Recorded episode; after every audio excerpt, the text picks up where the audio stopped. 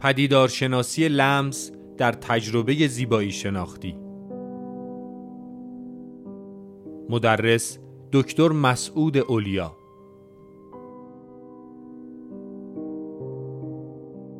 برگزار شده در مؤسسه پژوهشی، آموزشی و مطالعاتی آکادمی شمسه.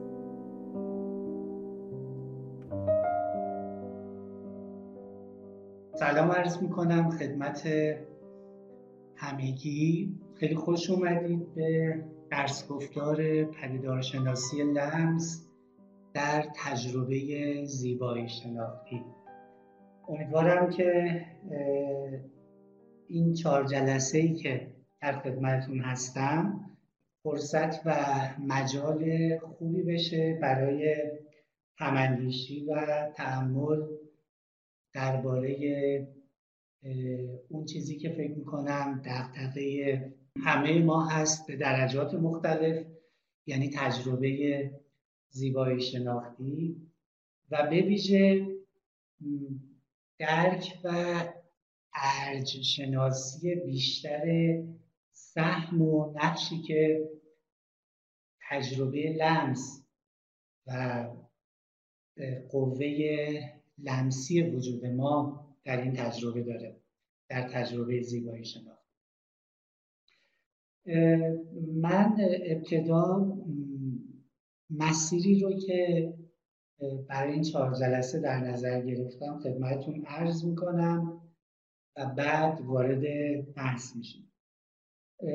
اما مسیری که به نظرم می‌رسه برای دستیابی به درک روشنی از جایگاه و کارکرد لمس در تجربه زیبایی شناختی خوب طی کنیم. به این صورته که ابتدا درباره دو تا مفهومی که در عنوان درس گفتار از اونها یاد شده یعنی پدیدار شناسی و تجربه زیبایی شناختی خیلی به اختصار نکاتی رو خدمتتون عرض کنم.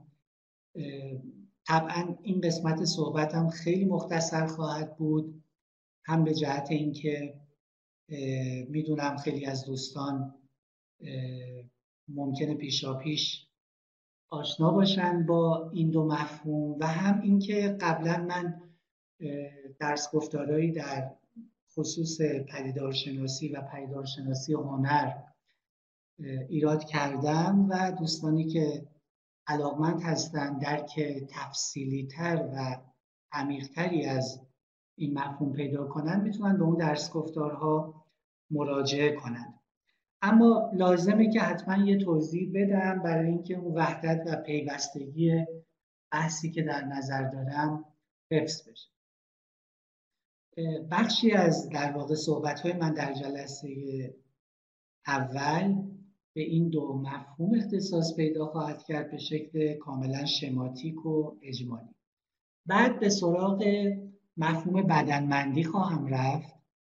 نقش بدن در ادراک به طور عام و نقش بدن در ادراک و تجربه زیبایی شناختی به طور خاص. چون طبعا بحث ما درباره لمس و کارکردش در تجربه زیبایی شناختی در دل دایره بزرگتری قرار می‌گیره به نام در واقع جایگاه و نقش بدن و بدنمندی در تجربه زیبایی شناختی. بنابراین از باب مقدمه باید درباره اوصاف پدیدار شناختی بدن در ادراک و تجربه زیبایی شناختی نکاتی رو خدمتتون عرض کنم. خب این دو تا مطلبی که الان بهشون اشاره کردم بخش یعنی درس جلسه اول درس گفتارمون رو به خودش اختصاص خواهد داد و بیشتر از باب مقدمه خواهد بود ولی مقدمه ای که به شدت زیمتخل هست در متنی که خدمتتون عرض خواهم اما جلسه دوم که در واقع ساعت 6 تا 8 امروز برگزار خواهد شد اختصاص داره به بحث درباره خود تجربه لمس. و به نوعی می‌تونیم بگیم اینجا با پدیدارشناسی لمس مواجه هستیم مواجه خواهیم بود و به ویژه این بحث رو در کانتکست اون چیزی که ازش تحت عنوان تکتایل امنیژا یاد می‌کنن یعنی نسیان لمسی یا فراموشی لمسی یا به نحوی اون چیزی که در واقع به شکل تاریخی باهاش درگیر بودیم و از اون می‌تونیم تحت عنوان نوعی در حاشیه قرار گرفتن لامسه لمس بساوایی حالا هر تعبیری که بخواید به کار ببرید در تجربه ادراکیمون به طور عام و در مباحث مربوط به تجربه زیبایی شناختی. و همینطور در به شکل عامتر در اون چیزی که مشهور هست به sensory studies یعنی مطالعات حسی. در واقع می‌خوام یه اشاره کنم به کانتکست بحثی که بعدا در خصوص تجربه زیبایی شناختی خواهیم داشت و در واقع این کم توجهی به لمس رو به لامسه رو در قیاس با سیطره و قلبه ای که حس بینایی به طور خاص هم در مباحث مربوط به بدن و بدنمندی و هم در تجربه زیبایی شناختی ما داشته مطرح بنابراین جلسه دوم اختصاص پیدا خواهد کرد به نسبت و رابطه بینایی و لمس و همینطور در واقع خود پدیدار لمس برجسته کردن این پدیدار از حاشیه در آوردنش و نشون دادن اهمیت و جایگاهی که در تجربه ادراکی ما داره یعنی می‌خوایم یه مقدار بینایی رو کنار بزنیم تا راه برای درخشش فروغ لمس هموار بشه. و خواهیم دید که البته مخصوصا در دهه های اخیر و مخصوصا در نیمه دوم قرن بیستم آروم آروم ورق داره برمیگرده و جایگاه و اهمیت لمس هم در تجربه ادراکیمون به شکل عام تجربه ادراکی بدنمندانمون و هم در تجربه زیبایی شناختی بیشتر شناخت باز شناخته و تصدیق میشه. خب این دو جلسه که امروز من در خدمتتون خواهم بود زمینه رو فراهم می‌کنه که به شکل عمیقتری در دو جلسه بعدش که اختصاص به هفته آینده داره به خود لمس در تجربه زیبایی شناختی بپردازم من به نظرم می‌رسه که اگر ما یه مقدار بحثمون رو محدودتر کنیم مثلا به یک قالب هنری خاص بیشتر می‌تونیم به عمق مباحثی که در این زمینه هست را پیدا کنیم. به طور کلی جایگاه و کارکرد لمس در تجربه زیبایی شناختی بیش از همه در دو هنر معماری و مجسمه سازی مورد اعتنا البته این به این معنی نیست که هنرهای دیگه تجربه هنرهای دیگه آری از عناصر تکتایل یا عناصر لمسی هستند و لمس در اونها هیچ نقشی نداره. ما اگه به تجربه شخصی خودمونم نگاه کنیم خیلی وقتا برامون پیش اومده یه عکس مثلا خاطر انگیزی وقتی پیش رومون قرار می‌گیره مثلا در آلبومی یا آویخته بر دیواری ناخداگاه حتی خیلی وقتا دوست داریم که این عکس رو لمس کنیم. علا رقم اینکه اون چیزی که به ما بیشتر گفته شده اینه که تجربه مثلا یه عکس تجربه یک تابلو تجربه اولا و اساسا ویژوال یا دیداری هست. اما انگار در خود همین تجربه های عموما دیداری هم لامسه به نحوی حضور داره و به تعبیر یکی از مفسرین انگار لامسه ناخداگاه بینایی رو تشکیل میده. انگار که در بن و بنیاد حتی بینایی ما چیزی از جنس لمس کردن هست که گاهی وقتا این ناخداگاه حتی به سطح خداگاه میاد و باعث میشه حتی ما دست بکشیم روی مثلا یک عکس یا حتی یک تابلو نقاشی. چشم ما می‌تونه خصلت لمسی داشته باشه اون چیزی که بهش میگن تکتایل آی.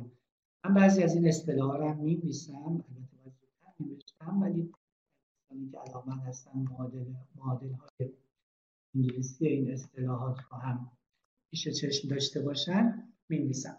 خب همین اشاره که کردم در واقع بخشی از بحث اصلی ما خواهد بود. من فعلا به همین اشاره قناعت می‌کنم. داشتم اینو می‌گفتم که بیشتر در دو هنر معماری و مجسمه سازیه که داریم آروم آروم اهمیت لمس و لامسه رو باز می‌شناسیم. و از اینکه تجربه زیبایی شناختی این هنرها رو محدود کنیم به بینایی و اینها رو هنرهای ویژوال در نظر بگیریم داریم آروم آروم خوشبختانه فاصله می‌گیریم و در میابیم که چقدر اگر لمس مهمتر نباشه از بینایی در این هنرها دست کم اهمیتی برابر با بینایی و سایر حواس ما داره. خب در مورد جایگاه لامسه و لمس در معماری ای بسا بیشتر صحبت شده باشه نزد پیدارشناسان معماری. می‌تونم دوستان رو به دو تا کتاب آسان فهم و ساده تر در این زمینه ارجا بدم. هر دو نوشته یوهانا پالاسما. کتاب چشمان پوست و کتاب دست اندیشنده The Thinking Hand که من ندیدم دومی به فارسی ترجمه شده باشه شاید هم ترجمه شده من ندیدم. ولی این دوتا کتاب به طور خاص به جایگاه و کارکرد لامسه در معماری پرداختن. من برای اینکه در واقع به نحوی جبران کنم علت متونی که ما در اختیار داریم درباره جایگاه مهم لمس در هنر مجسم سازی رو ترجیح میدم که بحثم رو در خصوص جایگاه و کارکرد لمس در تجربه زیبایی شناختی متمرکز کنم بر این هنر متمرکز کنم بر هنر سکالچر که من به نظرم می‌رسه بهترین معادل براش مجسم سازی پیکر تراشی یا تندیس یا اصطلاحاتی شبیه به این به نظرم بنای در واقع این مفهوم رو نمی‌تونه برسونه و به نوعی ترجمه یک پدیدار به وجهی یا وجودی از اون پدیدار هست. در صورت در دو جلسه هفته آینده عمده بحث من تمرکز خواهد داشت بر نقش و کارکرد لمس در تجربه زیبایی شناختی مجسمه. خب این در واقع اون نقشه راه و مسیری هست که سعی می‌کنم در جلسات پیش رو طی کنم و امیدوارم حاصلش درک غنیتر و اپریشیشن یا درک و تحسین بیشتر پدیدار لمس در مجسم سازی و به طور عامتر در تجربه زیبایی شناختی باشه خب بریم سراغ اون دوتا مفهوم. پدیدار شناسی و تجربه زیبایی شناختی پدیدار شناسی در بحث من عمدتا نوعی روی کرد رو شکل میده نوعی روش رو شکل میده نوعی طرز یا سبک مواجهه با پدیدارها رو شکل میده. خب خیلی تعابیر و تعاریف مختلفی از ویژگی های این روی کرد شده. من می‌خوام بر چند تا المان و عنصر بنیادی در پدیدارشناسی به مسابه نوعی روی کرد یا روش دست بذارم وقتی ما صحبت از پدیدار شناسی می‌کنیم به مسابه نوعی روش صحبت از روشی می‌کنیم که اولا و اساسا جنبه اول شخص داره. یعنی اگر ما بخوایم پدیدار شناسی کنیم خود ما به عنوان فائل اول شخص من باید در واقع سهیم باشیم حضور داشته باشیم در این روش و روی کرد. این روش رو روی کرد عمدتا روی عمدتا تاکید می‌کنم. سبقه اول شخص داره. خب حالا من و شما پدیدار شناس در مواجهه با این یا اون پدیدار چگونه قراره عمل کنیم؟ چه چیزهایی باید انگشت تاکید بذاریم؟ و چه چیزهایی باید برامون اهمیت داشته باشه؟ پدیدار شناسی تعملیه اول شخص بر روی تجربه زیسته. این مفهوم تجربه زیسته رو خوب به خاطر بسپارید lived experience تجربه ای که ما از سر میگذرونیم اون رو میزیم اینجا زیستن به فعل متعدیه. ما معمولا زیستن رو به شکل یک فعل لازم فعلی که نیاز به مفعول نداره به کار می‌بریم. ولی نه خیلی وقتا ما چیزی رو میزییم در پدیدار شناسی. مثلا من بدنم رو زیست می‌کنم. من این دیواری رو که رو روم هست زیست می‌کنم اندوه هم رو میزیم یا به قول شاملو که میگه من مرگ را زیستم. یعنی تجربه زیسته اون میدان و اون هیته که پدیدارشناس باهاش سر و کار داره. خب با این, پدید، با این تجربه زیسته می‌خواد چیکار کنه؟ پدیدارشناس اولا سعی می‌کنه روی کردی که به شدت مبتنی بر گشودگی رو به عالم هست. به شدت مبتنی بر در واقع خضوع و فروتنی در برابر کسرت و تنوع جهان پدیداری هست. مبتنی بر در واقع نوعی حیرت در برابر این جهان رنگ به رنگ و پرتنوعی که در من ظاهر میشه هست سعی می‌کنه که از منظری فروتنانه تا حد امکان با به تعلیق در آوردن پیش داوری ها پیش انگاشته ها پیش پنداشت ها پیش دیده ها پیش داشته ها و همه اون امور پیشینی که ممکنه صد راه مواجهه اصیل و تر تازه با پدیده ها بشه به سمت خود چیزها بره به سمت پدیدارها بره و اونها رو در واقع با همونطور که گفتم گشودگی هرچه تمامتر زیست کنه. خب تجربه زیسته رو در واقع موضوع تعمل بعدم قرار بده بعد از اینکه تجربه زیسته رو شهود کرد و ادراک کرد با همه ویژگی هایی که شهود تر و تازه می‌تونه داشته باشه برای چی؟ برای اینکه به ساختارهای این تجربه برسه برای اینکه به مقومات پدیداری که موضوع تجربه زیستش قرار گرفته برسه خب در رسیدن به این ساختارها و مقومات دو چیز باید خیلی مورد توجه پدیدار شناس باشه. یکی توجه به اون چیزی که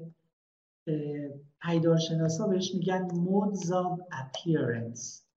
یعنی انهای ظهور پدیدار یا حالتهای گوناگون ظهور پدیدار. ببینید اگه دقت کنیم جهان و پدیدارهایی که در جهان هستند به یک سان و به یک شیوه بر ما نمودار نمیشن. هم یک پدیدار واحد در مدالیته های مختلف ظهورش در حالت های مختلف ظهورش یکسان نیست و هم پدیدارهای گوناگون بر ما به یک صورت نمودار نمیشن. یک پدیدار واحد می‌تونه در سایه روشنهای مختلف بر ما ظاهر بشه. یک صدایی که من میشنوم می‌تونه با کیفیت های مختلف بر ما ظاهر بشه در حالت های مختلف. حتی متناسب با منی که ادراک کننده اون صدا هستم متناسب با احوال روحی مختلف من باز یک پدیدار واحد یکسان بر من نمودار نمیشه. من در حالت شادی منظره طبیعی رو به گونه در میابم اون منظره طبیعی بر من به نحوی پدیدار میشه که اگر حال روحیم تغییر کنه در همون لحظه خبر بدی به من بدن همون منظره نحوه اپیرنسش نحوه نمودش بر من متفاوت میشه. چه برسه به تنوع و تکسری که پدیدارهای گوناگون برای ما دارند در حالتهای مختلف و طبیعتا به یکسان بر ما نمودار نمیشن. این توجه به انهای ظهور پدیدار خیلی مهمه. اگر ما بخوایم پدیدار شناسی کنیم پدیدار خاصی رو و به یک یا چند نحوه یا مد گزیده از ظهور اون پدیدار اکتفا کنیم طبیعتا قنای پدیداری اون پدیدار رو به چنگ نمیاریم. طبیعتا در واقع اون پدیدار با تمام سویه هاش بر ما ظاهر نمیشه. مثل اینه که مثلا من دوستی رو فقط در ایام خوشی کنار خودم بیابم. طبیعتا درک و دریافتی که من از نسبت دوستیم با اون دوست دارم خیلی فرق می‌کنه با زمانی که این دوست رو در احوال گوناگون و تجربه های گوناگون خودم بیابم و تجربه کنم. در اندوه در استراب در روزهای نداری و و و. از اینجا در واقع ما پل می‌زنیم به یک مفهوم مهم دیگه در پدیدارشناسی به مفهوم دادگی. جهان به شیوه های گوناگونی به ما داده میشه. حتی یک شیء واحد یکسان به ما داده نمیشه. دقیقا اینجا با معنای تحت لفظی کلمه دادن و دادگی مواجهیم. واقعا جهان به ما داده میشه. وقتی من چشم باز می‌کنم این دیوار به من داده میشه این رنگ به من داده میشه این شکل به من داده میشه این درخت به من داده میشه. اما باز صورتهای گوناگون دادگی رو ما داریم. با یک مثال خیلی ساده به این مفهوم دادگی توجه کنیم. من الان به بیرون نگاه می‌کنم از پنجره. درخت به من داده میشه. یک جور دادگی ادراکی. یک جور دادگی سبودی ادراکی. حالا یه عکسی از همون درخت جلوی روی من قرار می‌گیره. اینجا هم به من درخت داده میشه ولی این دادگی با دادگی ادراکی فرق می‌کنه. اینجا با با دادگی تصویری یا دادگی عکاسانه مواجه هستیم. حالا نقاشی پیدا میشه و همون درخت رو نقاشی می‌کنه برای من. اینجا هم باز درخت به من داده میشه ولی اینجا با یک دادگی در واقع نقاشانه مواجه هستیم. حالا این درخت اصلا تصویری ازش به من داده نمیشه. یه کسی میاد دم گوش من میگه درخت. اینجا درخت به من باز داده درختی به من داده میشه. ولی این دادگی دادگی دلالتی یا دادگی دلالی یا دادگی زبانی درخت باز درختی به من داده شده. ولی فرق می‌کنه با اون نحوه در واقع مثلا دادگی ادراکی یا دادگی تصویری. یا نه من همون درختی رو که الان دارم می‌بینم فردا به یاد میآورم. اینجا درخت باز به من داده شده. اما این دادگی دادگی یادآورانه است. یک دادگی مموریال هست. یا ممکنه من این درختی رو که دارم می‌بینم در تخیلم بالا پایین کنم. مثلا رنگش رو تغییر بدم شاخ و برگاش رو عوض کنم میوهش رو عوض کنم. این هم باز درختی به من داده میشه. ولی این دادگی دادگی تخیل ببینید ما با صورت های مختلف دادگی جهان مواجهیم. و یکی از کارهایی که پدیدار شناس می‌کنه همین به دیده گرفتن صورت های مختلف دادگی هست و توجه به اینکه در تجربه های گوناگون ما جهان چگونه به ما داده میشه؟ مثلا در تجربه زیبایی شناختی ما چه شکلهایی از دادگی رو داریم؟ آیا دادگی مثلا یک شعر با دادگی یک تابلو یکسانه؟ اگر یکسان نیست چه تفاوتهایی بین این انهای دادگی هست؟ و بعد اینکه اینجا در واقع شاید برای خیلی ها این سال پیش میاد که خب شناسی با این توجهی که به دادگی داره قراری که به چه کار بیاد؟ یکی از کارهایی که شناسی برای ما می‌کنه اینه که نظر ما رو به صورتهای مقفول افتاده دادگی و نمود پدیدار حالا پدیدار می‌تونه اثر هنری باشه یا هر چیز دیگه جلب می‌کنه. و از این طریق یک جور تربیت تازه‌ای برای قوای ادراکی ما فراهم می‌کنه. پدیدارشناسی به تعبیر مریلوپونتی بازآموختن نگریستن به جهان بازآموختن تجربه کردن جهانه. به چنگ آوردن غنای پدیداری پدیدار چیزی که خیلی وقتا از چنگ ما میگریزه. پدیدارشناسی دعوت ادراک به تأمله یک جور آهسته کردن دور تند ادراکی ماست. یه جور slow motion ه slow motion ی که قراره در واقع ما رو به دیدار تازه با جهان فرا بخونه. و در این دیدار تازه است که تازه متوجه میشیم در چه جهانی به سر می‌بریم. چیزهایی رو که خیلی وقتا مفروض می‌گرفتیم تازه متوجه تر، تراوت و تر و تازگی اون میشیم اتفاقا تو همین بحث لمس خواهیم دید که چقدر ما دچار فراموشی لمسی شدیم. چقدر لمس برای ما بیگانه شده. چقدر در واقع توجه شدیم به اون میدان لمسی تجربه این چیزیه که پدیدار شناسی به ما میاد. خب ما وقتی به این انهای دادگی به این نحوه های ظهور پدیدار توجه می‌کنیم و در اونها تحمل می‌کنیم حالا حاصل شهودات خودمون رو شهود نه به معنی عرفانیش حالا این رو در واقع میریزیم در یک قالب توصیفی تفسیری و سعی می‌کنیم که تجربه زیسته خودمون رو به وصف بکشیم. اون چیزی که ما ازش تحت عنوان نگارش پدیدار شناسانه یاد می‌کنیم عمدتا خصلت توصیفی و بعضا خصلت تفسیری داره که حالا من وارد این بحث نمیشم که در واقع نسبت این توصیف و تفسیر چگونه است چون فرصت نداریم. ولی به هر صورت پدیدار شناسی به این اعتبار اگه بخوام جنبندی کنم گفتم رو خیلی البته خلاصه گفتم ولی فکر می‌کنم همین خلاصه کم و بیش حکایت کنه از اینکه روی کرده ما چگونه روی کردیم. در پدیدار شناسی عمدتا ما از منظر اول شخص تعمل می‌کنیم در تجربه زیستمون که بخشی از زیست جهان ما رو تشکیل میده.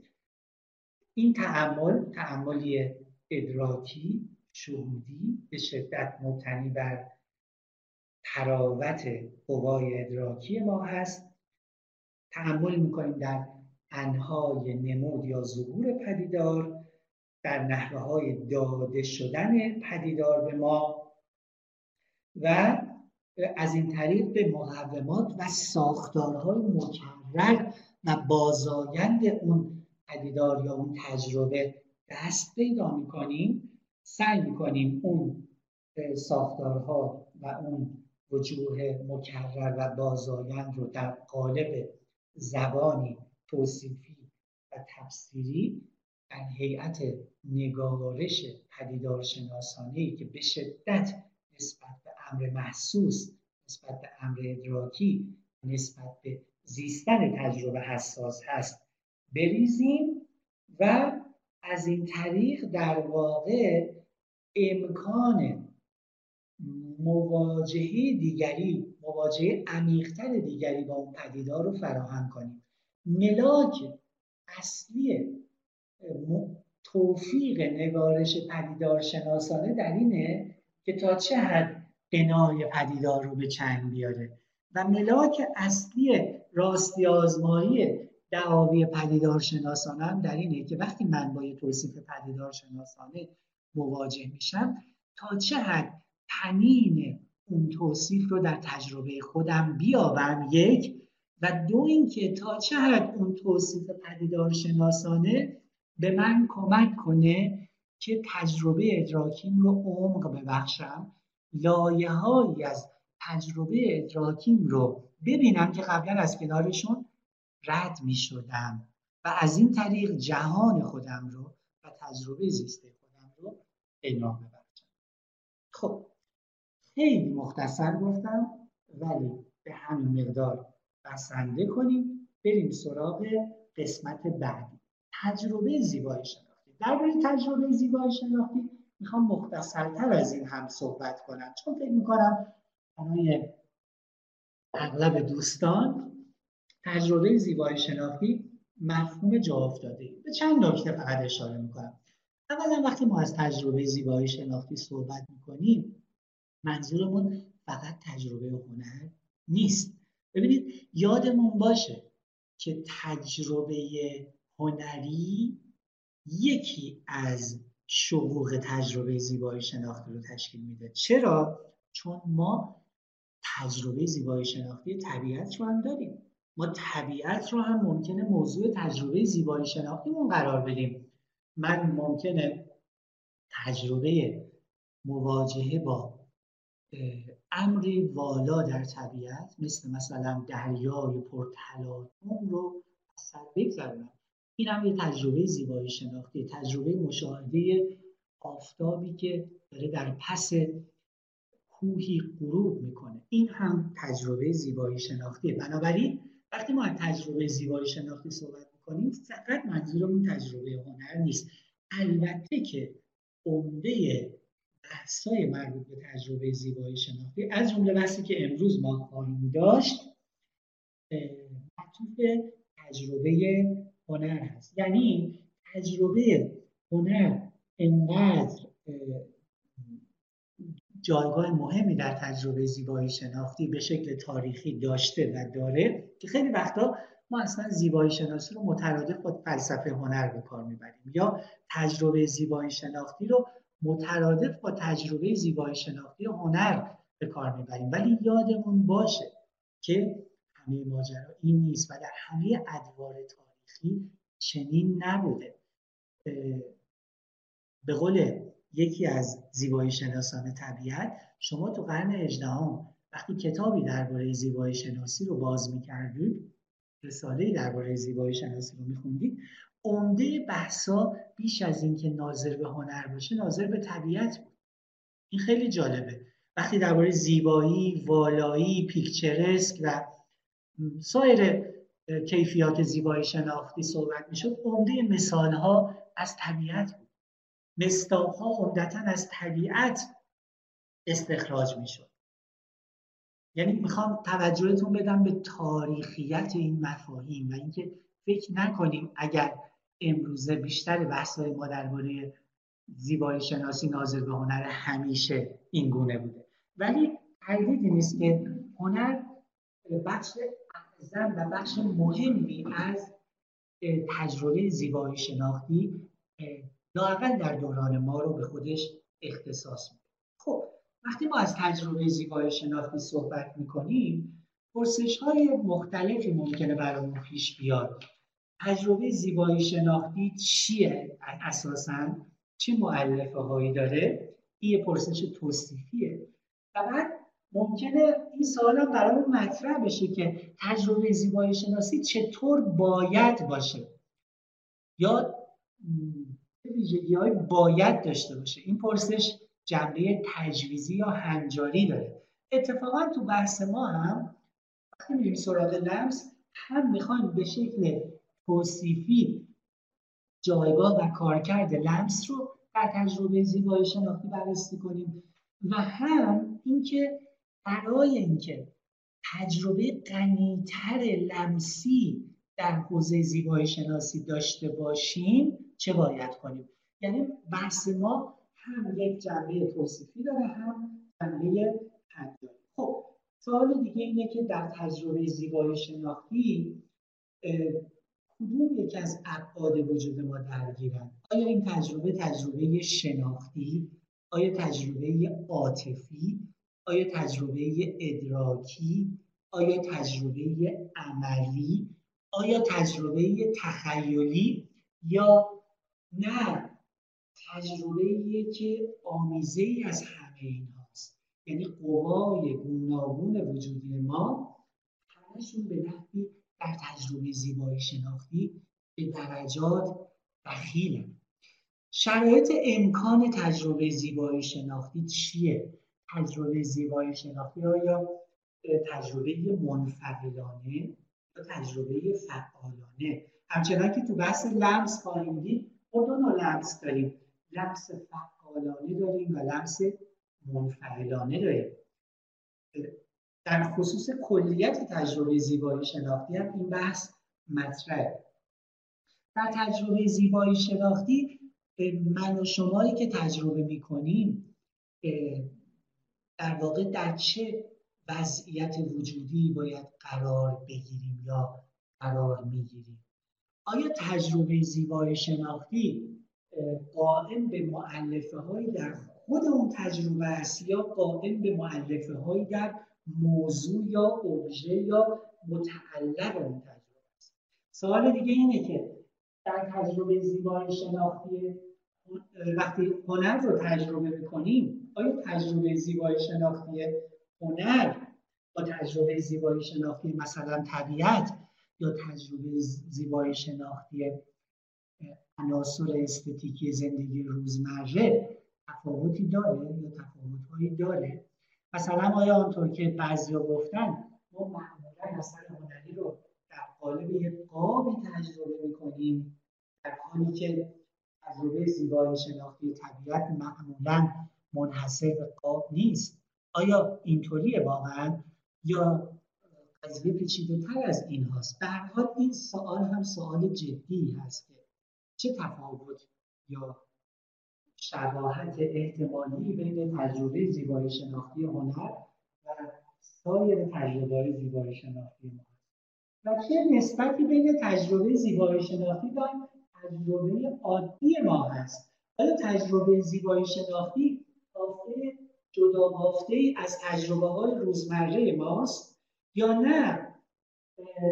تفاوت بنیادی و کیفی بین این دو تا تجربه وجود نداره بلکه بحث تفاوت در درجه تجربه است. این هم سوال مهمیه و سوال های دیگه ای که من الان دیگه بهشون نمی‌پردازم. فقط خواستم اجمالا بگم که وقتی ما از تجربه زیبایی شناختی صحبت می‌کنیم در واقع مرادمون چیه و چه پرسش هایی در این حوزه مطرح است؟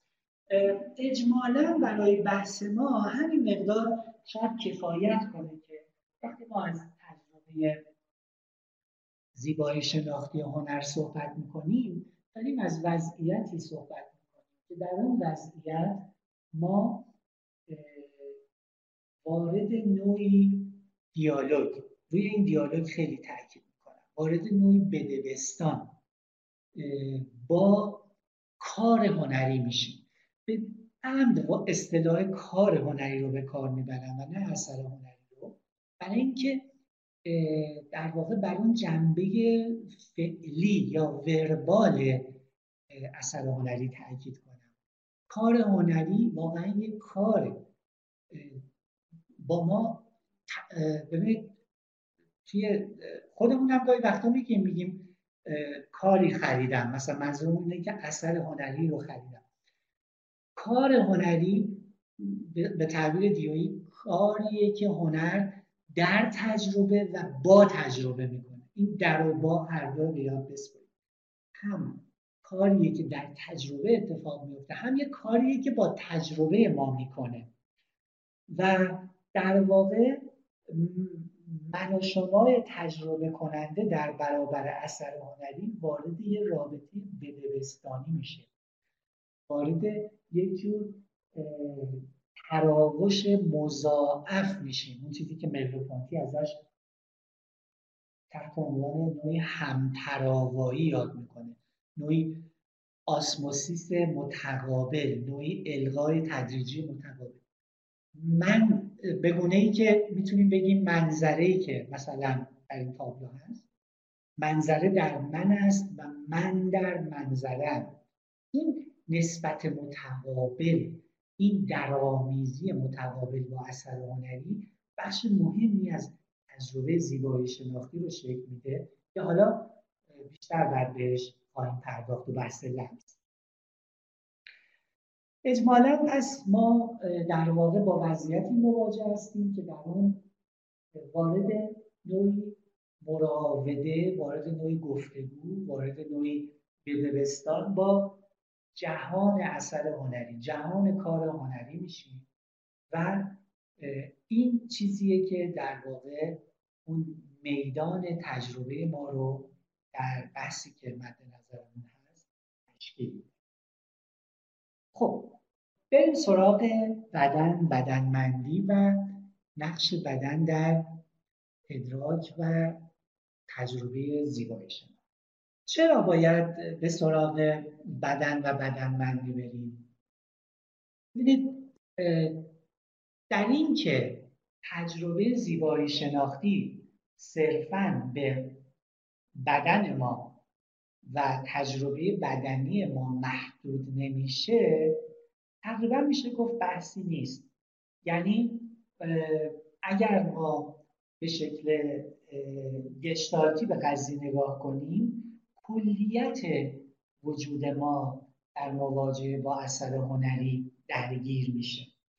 و این درگیری هم به این معنی نیست که به نوبت مثلا ذهن من در اول ذهن من باشه بعد عواطفم باشه بعد تخیلم باشه بعد بدنم باشه. نه. در تجربه زیبایی شناختی اینها همه با هم به درجات حضور دارن و نه فقط به درجات حضور دارن بلکه با هم در میآمیزن. یعنی دست ما میاندیشه ذهن ما لمس می‌کنه به تعبیر هردر که باش بیشتر سر و کار خواهیم داشت. ما خیلی وقتا مجسمه رو با انگشتان نفسمون لمس می‌کنیم. غیر از اینکه با دستمون لمس می‌کنیم نفس ما هم می‌تونه مجسمه رو لمس کنه. در واقع تخیل ما حس می‌کنه حس ما تخیل می‌کنه. عواطف ما میاندیشن اندیشه ما به هیجان در میاد. همه اینها در واقع در هم میآمیزن. همچنان که حواس ما هم در میآمیزن. ما یه مفهوم خیلی اساسی داریم که بعدا بهش خواهیم پرداخت و اون حسامیزیه چشمی که لمس می‌کنه دستی که در واقع میاندیشه. به قول گوته میگه چشم ها می‌خواهند لمس کنند. و این در همامیزی حواس این به هم وام دادن امکانات گوناگونی که مدالیته های حسی مختلف ما دارن این بخش مهمی از تجربه ما هست. تجربه زیبایی شناختی ما هست. بله در این که تجربه زیبایی شناختی به بدن محدود نمیشه شکی نیست. اما در این هم شکی نیست به نظر من که بدن عمدتا آغازگر تجربه زیبایی شناختی است یعنی بدن و ادراک بدنمندانه است که عمدتا تجربه زیبایی شناختی ما رو به راه میاندازه و آغازگر مواجهه زیبایی شناختی ما با اثر هنری میشه.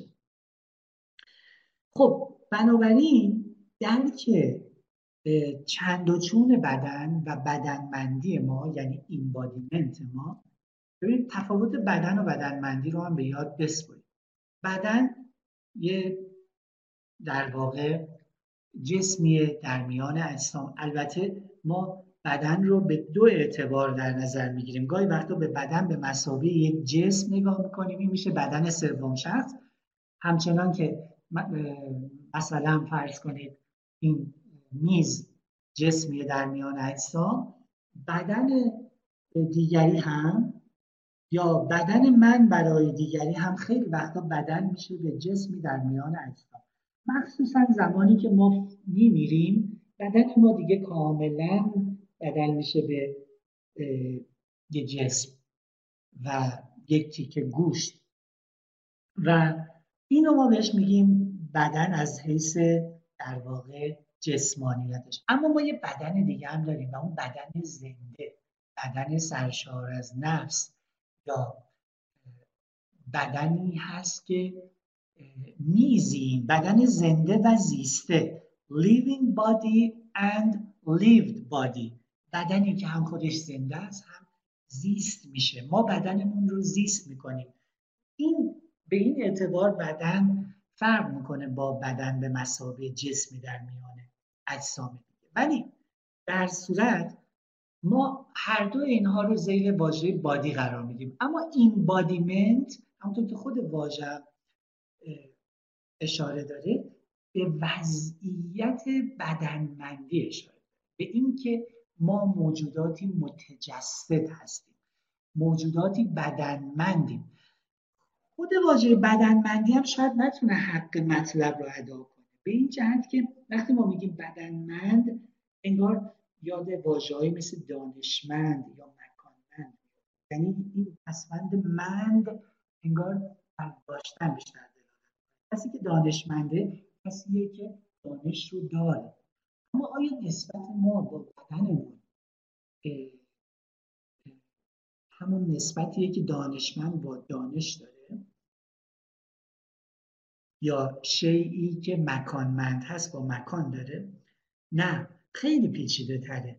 به قول گابریل مارسل بدن آگاهی ما یا اون چیزی که بهش میگه بادی کانشسنس من اگه دقت کنید بیشتر دارم تو سنت پدیدارشناسی صحبت می‌کنم. می‌دونید که درباره بدن تو سنت های مختلف خیلی خیلی بحث شده.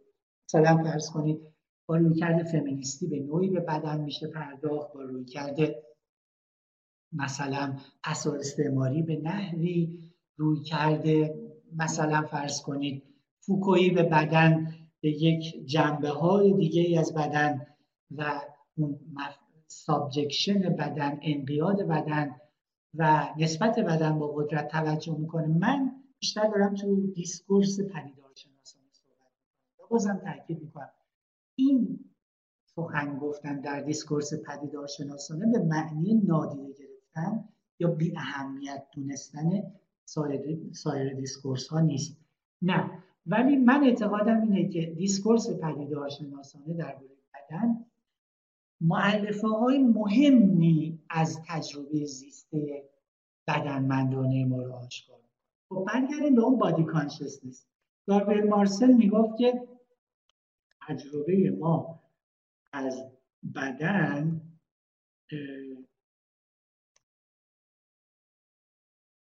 در جایی بین بدن بودن و بدن داشتن در نوسانه. ما گاهی وقتا چنان با بدنمون مواجه میشیم که گویی بدن چیزیه که ما اون رو داریم. مثل وقتی که مثلا فرض کنید در یک عمل جنونآمیز مثلا کاری که ونگا کرد مثلا گوش خودمون رو می‌بریم مثلا. انگار که بدن بخش چیزیه که ما داریم حالا می‌تونیم اون رو از خودمون جدا کنیم یا نکنیم. ولی تو خیلی از تجربه هم ما بدن هستیم. وقتی پای من درد, درد می‌کنه اینطور نیست که یکی از مایم یکی از متعلقات من درد کنه. منم که دارم درد می‌کنم به من. من دارم درد می‌کشم. منم که درد می‌کشم. و خیلی تجربه های دیگه. این نوسان بین بدن بودن و بدن داشتن تا حد زیادی می‌تونه تجربه زیسته ما از بدن رو توضیح خب. بدنمندی ما یا شاید دقیقتر بدنیت ما اینکه ما موجودی بدنی هستیم تنانه هستیم تنانی بودن ما این در تجربه زیبایی شناختی هم نقش بسیار بسیار مهمی ایفا می‌کنه. اگر نگیم آغاز و پایان تجربه زیبایی شناختی عمدتا آغازگر تجربه زیبایی شناختی پس باید این بدن رو خوب شناخت. پس باید این بدنمندی رو خوب به جا آورد. پس باید در واقع معلفه ها و نحوه های ظهور پدیداری به نام بدن بدن زیسته رو به دیده گرفت. خب حالا من می‌خوام یه مقدار درباره این بدنمندی توضیح بدم تا بعد در واقع پله پله نزدیک بشیم به اون وجه لمسی بدنیت یا بدنمندی. وقتی می‌خوایم به سراغ بدن بریم یکی از مجراهای خوب پرداختن به این بحث بحث ادراک پرسپشن. منظور ما از ادراک هم ادراک حسیه ما اینجا به ادراک عقلی یا شناخت عقلی یا اینا کاری نداریم. وقتی میگیم perception منظورمون sensory perception یا sense perception هست. خب برای اینکه در واقع این بدنیت یا بدنمندی برامون روشن بشه بیایم ببینیم که در واقع ادراک بدنمندانه چه اوصافی داره. بدن زیسته. ما اینجا با بدن به مسابقه یک شیعی در میان اشیا کاری نداریم. با بدنی که مثلا روی میز تشریح داره با چکافی میشه کاری نداریم. سر و کارمون با بدن زیست است. مرلوپونتی میگه هر نظریه در ادراک مستلزم نظریه در باب بدنه. چرا؟ چون بدن شرط استعلایی ادراک ماست. شرط امکان ادراک ماست. ادراک و بدن بنیاد همه صورتهای فهم ما و بنیاد همه دلالت های همه در واقع هر نوع دلالتی است که ما به کار می‌بریم. چرا که خیلی از زبانشناسا گفتن اصلا خود زبان هم در تحلیل نهایی بر همین تجربه بدنمندانه ما استوار است. بدنی که ما اینجا ازش صحبت می‌کنیم در واقع به تعبیر پدیدارشناسا این جای مرکزیه. بدن زیسته تک تک خودمون رو در نظر بگیریم بدن نقطه صفر جهتگیری ما در عالمه. بدن در واقع به تعبیر سارت نظرگاه منه. اما نظرگاهی که من نمی‌تونم نظرگاهی نسبت به اون اختیار کنم. یعنی نظرگاه صفر ماست. نظرگاهی که از اونجا همه چیز رو ادراک می‌کنم. ولی خودم نمی‌تونم نسبت به اون در تجربه زیسته خودم نظرگاه اختیار کنم. ما هر جا که میریم بدنمون رو همراه می‌بریم. در واقع به این اعتبار یک جور نظرگاه جسم صفر جسم خونسا به این معنای کلمه خونسا است. نقطه صفر جهتگیری ماست. بدن ما یک خصلت دوگانه داره. دو پهلوه هم سوژه است هم ابژه است. به شکل تو امان بدن بردار ما در جهان. محور و بردار در جهان بودن ماست. بدن محمل و واسطه سکونت ما در جهانه. و در این حال بدن محمل تناهی یا فینیتود ماست. بدن یک کارگزار یا زائده یا زمینه برای خود ما نیست. به تعبیر حسین آگاهی در اصل میاندیشم نیست. آگاهی در اصل نوعی من میتوانمه. من میتوانمی که اولا و اساسا به لطف بدن ما در واقع صورت میپذیره. بدن سوژه زمانمند و مکانمند که اساسا متصل و درگیر و درآمیخته با جهانه. بدن در جهان بودنی تنانه. ما به تعبیر ملوپونتی جهان رو به تن در میاریم. این واژه incorporation رو به خاطر بسپرید. به معنای تحت‌اللفظی یعنی به تن در آوردن. corps به معنی در واقع corpus یا corps به معنی در واقع تنه به معنی بدنه. ما جهان رو به تن در میاریم. یعنی چی؟ یعنی بدن ما واسطه و محمل تجربه ما از جهان. این در واقع ما از کانت به این سو دقیقا می‌دونیم که اون چیزی که از جهان بر ما پدیدار میشه از صافی قوای ادراکی ما عبور کرده شده جهان. یعنی ما به جهان آنچنان که فی نفسه هست دسترسی نداریم. ما به پدیدار جهان دسترسی داریم. و اینکه من الان این درختها رو سبز می‌بینم و آسمون رو آبی می‌بینم یا این میز رو زبر می‌بینم همه اینا برمیگرده به اندوچون قوای بدنی و ادراکی من. اگر قوای ادراکی من به شکل دیگه بود ای بسا من این درختها رو سبز نمی‌دیدم. ما جهان رو به تن خود در میاریم. اینکورپریت می‌کنیم به این معنای دقیق کلمه. ملوپانتی میگه جهان به تمامی در ماست و من به تمامی برون از خیشم این خیلی جالبه. یعنی یه نسبت دیالوگی در واقع ما و جهان. جهان در ماست و ما در جهانیم. به تعبیری مسئله اصلی پدیدارشناسا درباره نسبت کیشتن و جهان اینه. چگونه من در جهانی هستم که آن جهان در من است؟ پیچیدگی و این در این تقاطع باز به تعبیر بلوکانتی این تلاقی این در هم فرو رفتگی خیشتن و جهانی که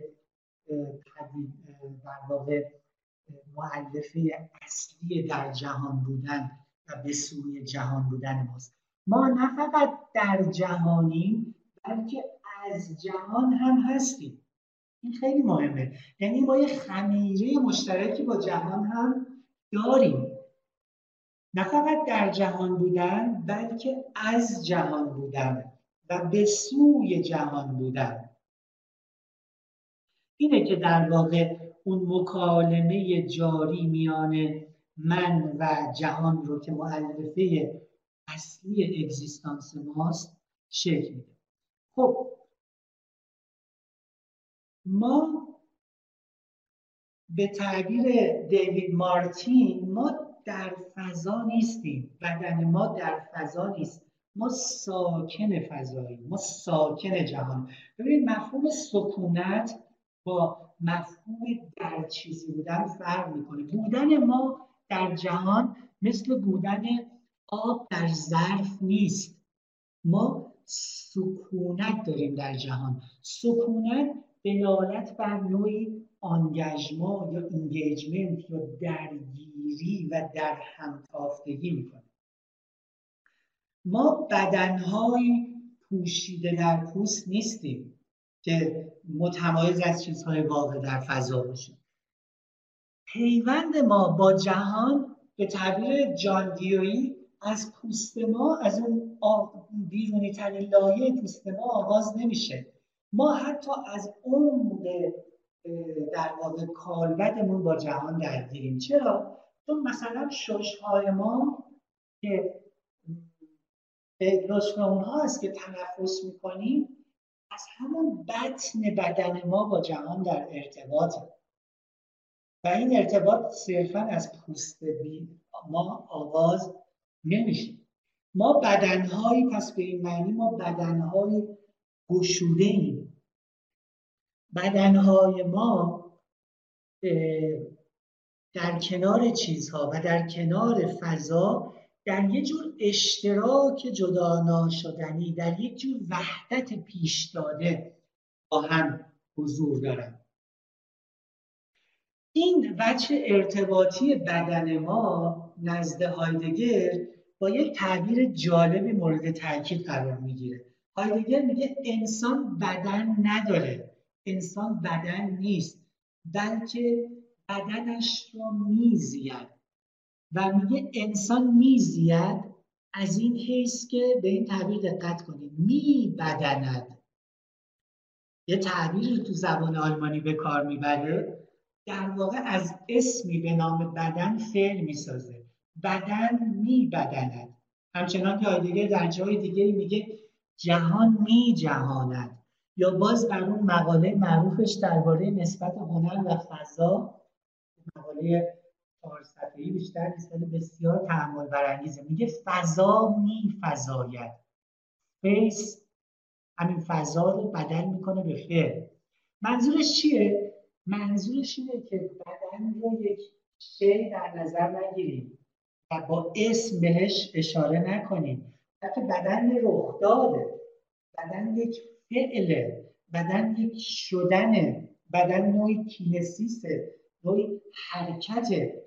همونطور که work art کار هنری یه فعله. جهان می جهاند. یعنی جهان یه رخ داده. جهان مجموعی از اشیا نیست. جهان رخداد در واقع پیوندها و اتصالاتیه که بین اشیا برقرار میشه. انسان هم در واقع بدنش رو میزید. بدنش رو میبدند. و در واقع این بدنیدن بدن این رو باید در واقع به نحوی معادل دونست با طرز در جهان بودن ما طرز اگزیستانس ما. همه اینها شاید با این تعبیر زیبای ملوپانتی بیان بشه که میگه همونطوری که قلب ما در واقع در بدن ما قرار داره بدن هم قلب تپنده جهان. بدن ما قلب تپنده جهان. خب بدن ما یه حیثی داره می‌تونیم بهش بگیم حیث دربارگی بدن یا قصدیت بدنی. این دربارگی در واقع ترجمه aboutness که تقریبا همون مفهوم اینتنشنالیتی در پدیدارشناسی رو میرسونه. در پدیدارشناسی گفته میشه که ما همه اعمال آگاهی ما یه خصلت دربارگی دارن. آگاهی هم اینجا فقط به معنی شناخت نیست. عواطف ما خواسته های ما آرزوهای ما همه اینها شکل های از آگاهی رو تشکیل میدن. ما آگاهی محض نداریم. وقتی من غمگینم از چیزی غمگینم. وقتی آرزو دارم آرزوی چیزی رو دارم. وقتی حسرت می‌کشم حسرت چیزی رو دارم. و همینطور الاخر بدن ما همین خصلت دربارگی رو داره. بدن ما واجد نوعی قصدیت ازش تحت عنوان قصدیت بدنی یاد میشه. بدن ما همواره روی به جهانی داره. بدن ما همواره خودش رو در نسبت با چیزها مییابه و می‌بینه. ما صاحب چیزی هستیم واجد چیزی هستیم به نام شاکله بدنی یا شمای بدنی. شاکله بدنی در واقع مجموعه گرایش ها و قابلیت های پایداریه که حساسیت های بدنی و اعمال حرکتی ما رو جهت میبخشن. در واقع شاکله بدنی همطور که اشاره کردم قابلیت ما برای به تن در آوردن جهانه. برای اینکورپوریت کردن جهانه. یه مثال جالبی ملوپونتی می‌زنه. میگه یه ملخی رو در نظر بگیرید. این ملخ زمانی که غذا و جوارحش سالم هست جهان رو به نحوی به تن خودش در میاره با توجه به حرکات شاخکهاش در واقع دستاش پاهاش به نحوی با جهان مراوده داره و جهان رو به نحوی به تن در میاره. حالا فرض کنید که در طی حادثه ای این ملخ یکی از شاخکاش رو یا یکی از پاهاش رو از دست بده یا دو تا از پاهاش رو از دست بده. خب اینجا در واقع شاکله بدنی سابق ملخ به هم می‌خوره. و ملخ برای اینکه به بقای خودش ادامه بده آروم آروم دست به ناخداگاه دست به و تعدیل هایی در شاکله بدنیش می‌زنه. یعنی اون قابلیت به تن در آوردن جهان نزد ملخ مودیفاید میشه. جرح و تعدیل پیدا می‌کنه تا در واقع بتونه جهان رو از پس جهان بتونه در بیاد بتونه به قول انگلیسی ها تو کوپ وید یعنی بتونه با جهان تا کنه بتونه در واقع خودش رو در مکالمه تازه با جهان قرار بده. حالا ما در واقع بعد که به بحث لمس برسیم تو این context ی که الان دارم صحبت می‌کنم پرسش ما این خواهد بود که ما مجسمه رو مثلا به عنوان اثر هنری چگونه به تن در میاریم؟ چگونه مجسمه رو incorporate می‌کنیم؟ چگونه در واقع ابعاد گوناگون بدنمندی ما در مواجهه با مجسمه وارد میدون میشن یا باید وارد میدون بشن. این در واقع مسئله که ما باهاش درگیر خواهیم خب به طور عامتر این بحث اشارهایی که درباره بدنمندی البته بازم خیلی مختصر تک تک این نکاتی که گفتم می‌تونه خیلی بحث پیدا کنه. ولی به خاطر محدودیت فرصت من به همین مقدار بسنده می‌کنم.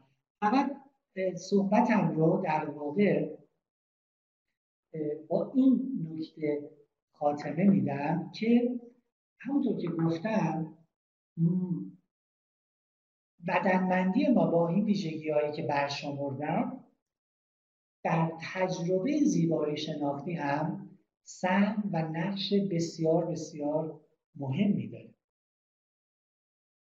خب این سهم و نقش رو به شکل های مختلفی مورد اشاره قرار دادن. من ترجیح میدم با پرداختن به یه دوگانه به این سهم و نقش اشاره کنم و صحبتم رو خواهیم ببینید ما بین دو تا مفهوم باید تمایز بذاریم. اثر هنری و ابژه زیبایی شناختی.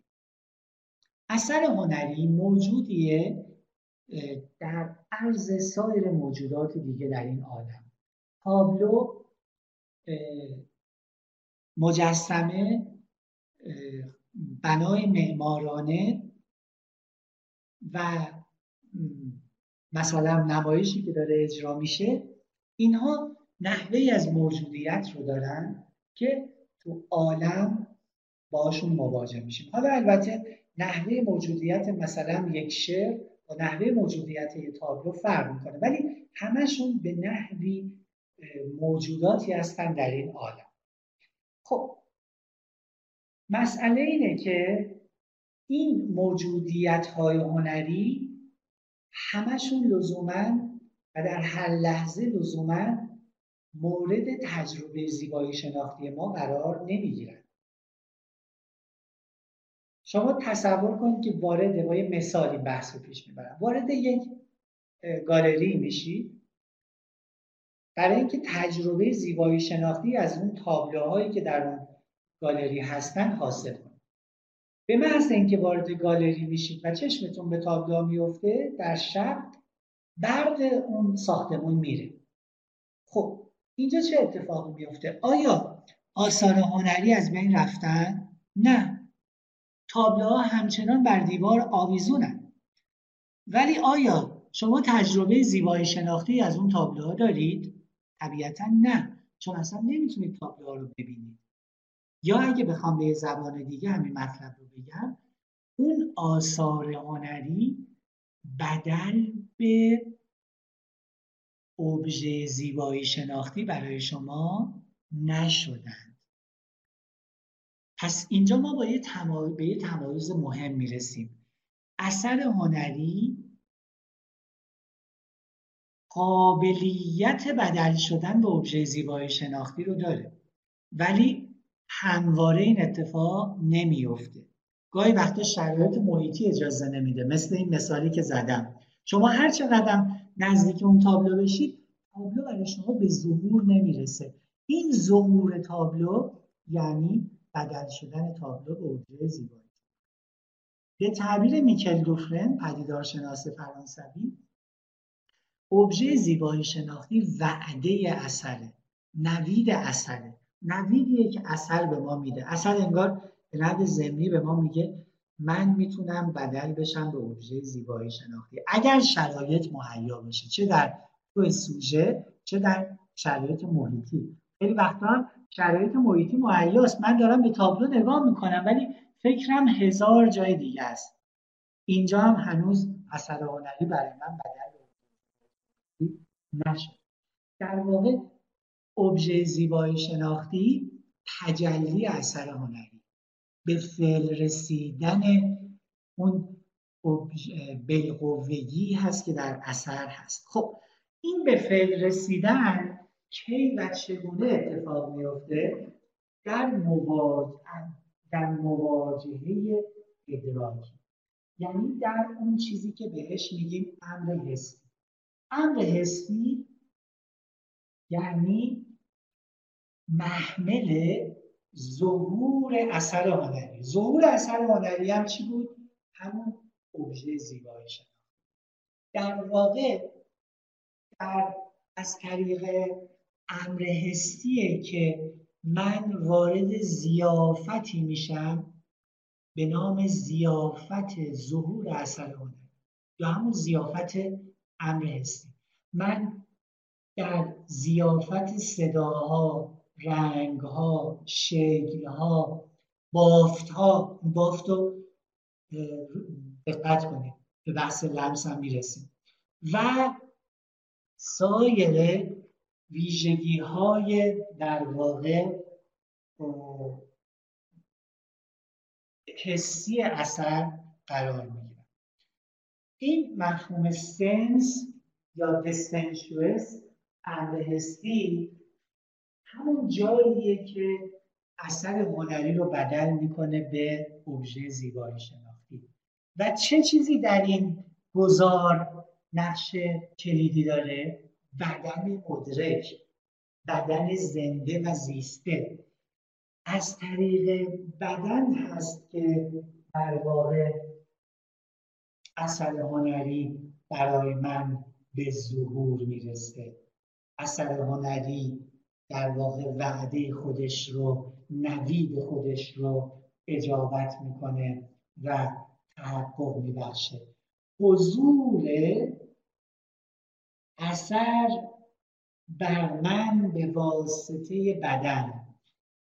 این چیزیه که در واقع آغازگر عمده تجربه های زیبایی شناختی ماست. اینجا ما با سطح اگزیستانسیال ادراک مواجه میشیم.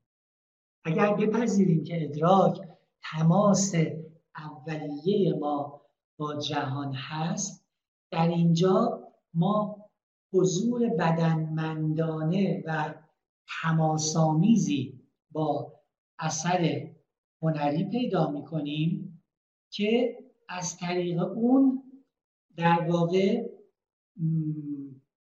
اثر خودش رو بر ما آشکار می‌کنیم مجال میدیم که مثلا وقتی شعری خونده میشه به صدای بلند مجال میدیم به خودمون که کلمات ما رو با خود ببرن. مجال میدیم که ریتم شعر یا ریتم موسیقی در من تنین انداز بشه پژواک تنانه برای من پیدا کنه. اینجا جاییه که در واقع ادراک ما بدن ما که محمل ادراک ما هست وارد عمل میشه. اینجا سطح پیشا تعملی تجربه زیبایی شناختیه. سطح پری رفلکتیو تجربه زیبایی شناختی ماست که در واقع نوعی هوش جسمانی نوعی خرد تنانه نوعی اندیشیدن با تن خیشتن نوعی به تعبیر میلوپونتی کوگیتوی بدنی اینجا در واقع به ظهور و به حضور می‌رسه. اینجا جاییه که هنوز ما به سطح رفلکشن نرسیدیم به سطح تمایز بین سوژه و اوبژه نرسیدیم. اثر در من هست و من در اثر. یک جور سیلان در واقع بدنمندانه. در اینجا اتفاق میافته. خب اینا ما در واقع باید پیش چشم داشته باشیم. این حضور بدنمندانه اثر به هیئت ابژه زیبایی شناختی برای ما همطور که گفتم عمدتا آغازگر تجربه زیبایی شناختی. پایان تجربه زیبایی شناختی ما نیست. چون عناصر تخیلی عناصر عاطفی عناصر شناختی عناصر ارادی هم البته دخیل هستن در این تجربه زیبایی شناختی. ولی هر چقدر این حضور بدنمندانه از مجرای حواس گوناگون ما از جمله حس لمس پررنگتر عمیقتر و ژرفتر و مبتنی بر به کارگیری امکانات گوناگون هر کدوم از دستگاه های حسی ما باشه؟ تجربه زیبایی شناختی ما طبعا بنا و مایوری بیشتری خواهد داشت. سکونت ما در جهان اثر عمیقتر خواهد بود. و به تبعش در واقع اون ارکان دیگه تجربه زیبایی شناختی ما مثل تخیل مثل شناخت مثل هیجانات عواطف و ارادیات ما هم پروپیمانتر خواهند.